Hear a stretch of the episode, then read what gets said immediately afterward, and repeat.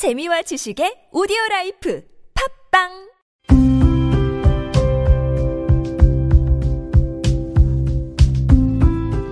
칼럼을 읽어드립니다.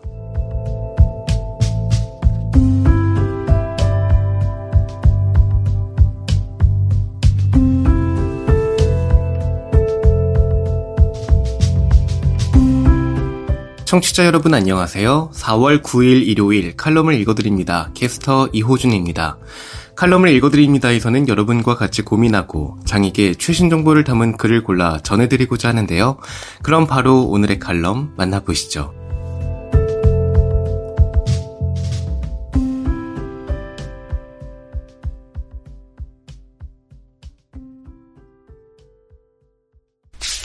에이블 뉴스 경계의 선이 보이는 것들 공평보단 공정에 맞는 일이 중요. 함께 살아야 하는 사람, 세상에서 일방적인 희생 강요하는 것은 폭력.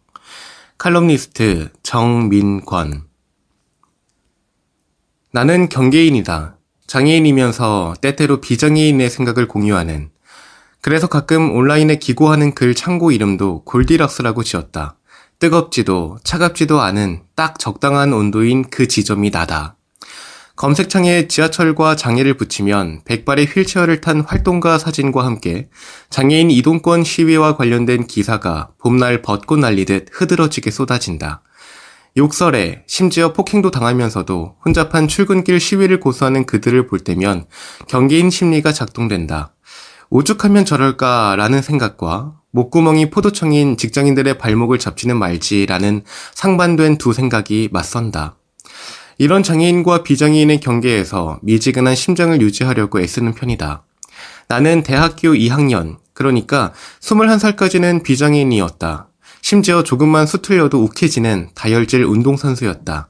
한순간에 목이 부러졌고 1년여 중환자실과 병실을 오가면서 삶을 연장했다. 시간이 지나면서 쉽게 할 수 있던 것들은 아예 할 수 없게 됐다. 장대비의 맨홀 구멍으로 물이 솟듯 과격함은 애써 참는 울분을 비집고 솟았다.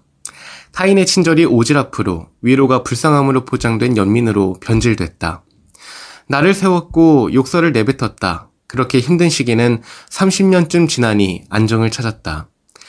그 무렵 국회 앞 차가운 철제 사다리와 쇠사슬로 꽁꽁 묶인 채 아스팔트 바닥에 누워있는 활동가들을 보았다. 충격은 이루 말할 수가 없었다. 동물도 아니고, 아니, 동물에게도 가혹하다. 그들 스스로 묶었다 보긴 어려운 그들의 심한 장애가 한참 눈길을 떼지 못하게 잡았다.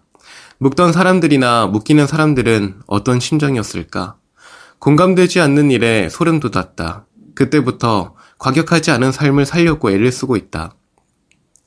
장애인 이동권 시위로 사람들은 지각할까 발을 동동 구르며 왜 하필 출근 시간에 지랄들이냐며 한 목소리로 활동가들을 천하의 무뢰배라 쌍욕을 해댄다. 이런 볼멘 목소리가 복지 현장이라고 다르지 않고 그 속에서 난 못 들은 척 covering을 할 수밖에.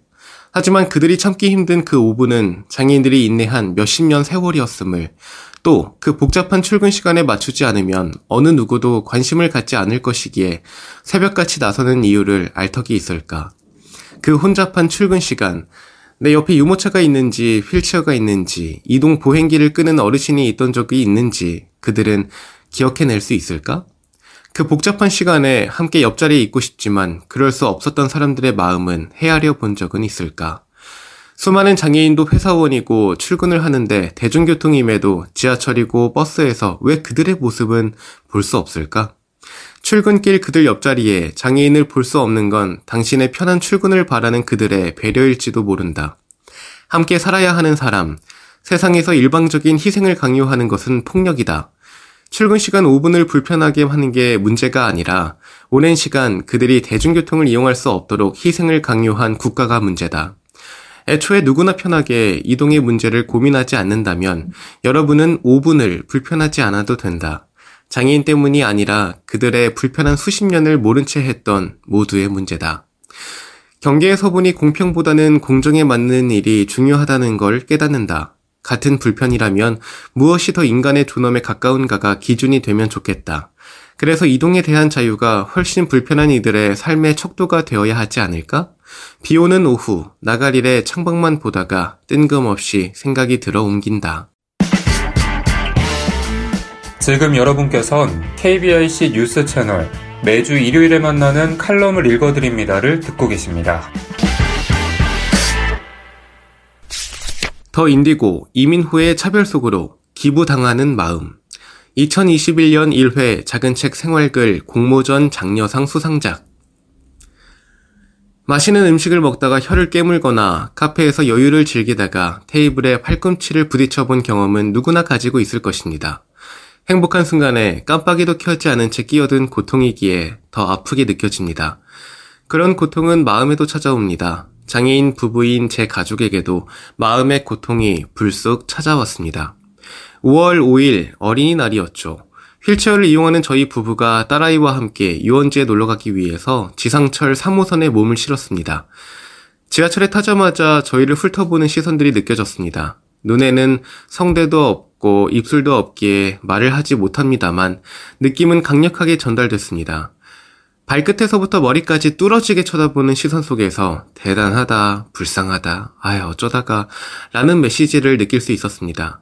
그 시선을 뚫고 아유 어떻게 애가 불쌍해 라는 목소리가 흘러나왔습니다. 얼굴이 화끈거렸지만 지상철 내에 사람들이 많이 있고 아이와 함께 즐겁게 지내기 위해 나왔기에 무시했습니다. 타인의 일방적인 시선 때문에 오늘을 망치기 싫었고 평소에 자주 들었던 이야기인지라 익숙했던 탓도 있었습니다. 그런 목소리와 시선을 뒤로 하고 목적지로 향하기 위해 다른 호선으로 갈아탔습니다. 편견이 가득했던 지상철에서 내려 해방감을 느꼈지만 끝날 때까지 끝난 것이 아니었습니다. 아, 지금까지는 예고편에 불과했습니다. 옆좌석에서 대견하다는 눈빛으로 저희를 지켜보던 나이 지긋한 할아버지 한 분이 인자한 표정을 지으며 천천히 다가왔습니다.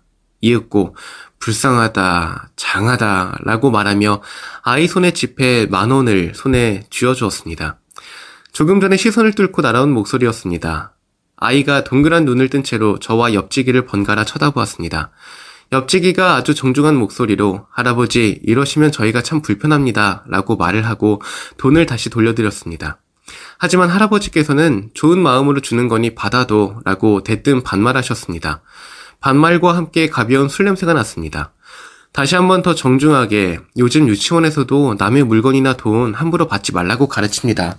아이가 혼란스러울 수 있으니까 이 돈 다시 가져가 주세요. 라고 말했습니다. 할아버지께서는 더 큰 목소리로 아니 불쌍해서 어른이 주는 거면 받아야지 라고 말씀하셨습니다. 저희 부부는 장애가 있지만 회사에 다니며 엄연히 4대 보험을 내고 있기에 불쌍하단 말에는 동의가 되지 않았습니다. 그래서 저도 목소리가 커졌습니다. 할아버지께서 말씀하시는 것처럼 저희는 불쌍하지 않으니까 돈 다시 가져가세요. 라고 답변했습니다. 승객들이 힐끔힐끔 저희 쪽을 쳐다보며 웅성거리기 시작했습니다. 빨리 상황을 모면하기 위해서 만 원을 할아버지 손에 올려드렸지만 급히 몸을 빼시는 바람에 바닥에 돈이 떨어졌습니다.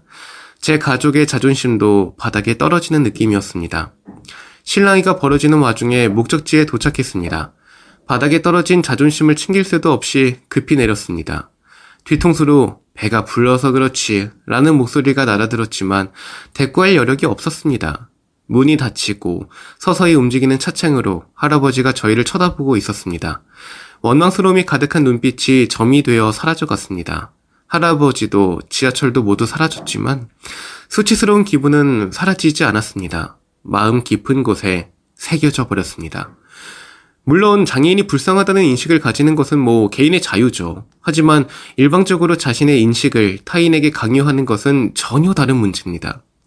만 원을 강압적으로 받은 것보다 더 수치스럽고 불쾌한 것은 그 과정에서 우리 가족이 투명 인간화 되어버렸다는 것입니다. 먼저 우리에게 만 원이 필요한지 정중히 물어봐 주셨어야 합니다. 하지만 필요 없는 사람들도 있을 수 있기에 반드시 의사를 확인하여야 합니다. 애석하게도 저는 만 원이 필요하지 않았기 때문에 정중히 거부했습니다. 수많은 사람이 있는 공공장소에서 반말하며 적선하듯이 돈을 주는 것은 상대를 존중하는 방식이 아닙니다. 더군다나 평소 유치원에서 어린이 대상 범죄 예방을 위해서 낯선 사람이 주는 돈과 물건은 받지 말라고 교육하는데 그것을 수포로 만들어버릴 수도 있습니다. 질문과 동의가 없는 도움은 자신의 선함을 외부에 드러내기 위해 상대방을 도구화하는 것입니다. 너는 조용하고 내가 주는 돈이나 받아. 감히 내 성의를 무시해? 라는 자세는 상당히 고압적이고 폭력적입니다. 누군가에게 도움을 줄 자유도 존재하지만 반대로 그 도움을 거부할 자유도 함께 존재합니다. 어떤 자유가 먼저인가는 논란이 있겠지만 저는 거부할 자유가 우선한다고 생각합니다. 물 한 잔을 주더라도 미지근한 것을 마실지, 뜨거운 것을 마실지, 차가운 것을 마실지 상대방 의사를 물어봅니다. 도움과 돈도 물 한 잔과 다르지 않다고 생각합니다. 받을지 말지를 스스로 선택할 수 있어야 합니다. 개인이 규정하고 있는 선한 마음과 행동이 타인에게는 수치스러운 것이 될 수 있으므로 조심스럽게 접근해야 합니다. 맛있는 음식을 먹다가 깨문 혓바닥, 휴일을 즐기다가 책상에 부딪힌 팔꿈치처럼 불쑥 튀어나온 고통을 안겨줄 수 있기 때문입니다.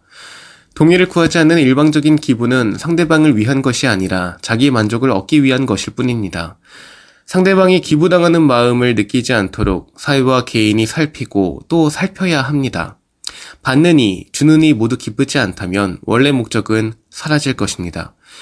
이 글을 보시는 여러분들에게도 부탁드립니다. 상대방이 기부당하는 느낌을 갖지 않도록 한 번 더 생각해 주시길 바랍니다.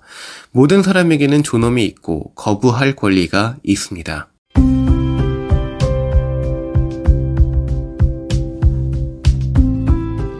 4월 9일 일요일 칼럼을 읽어드립니다. 오늘 준비한 소식은 여기까지입니다. 지금까지 제작의 이창훈, 진행의 이호준이었습니다. 끝까지 청취해주셔서 고맙습니다.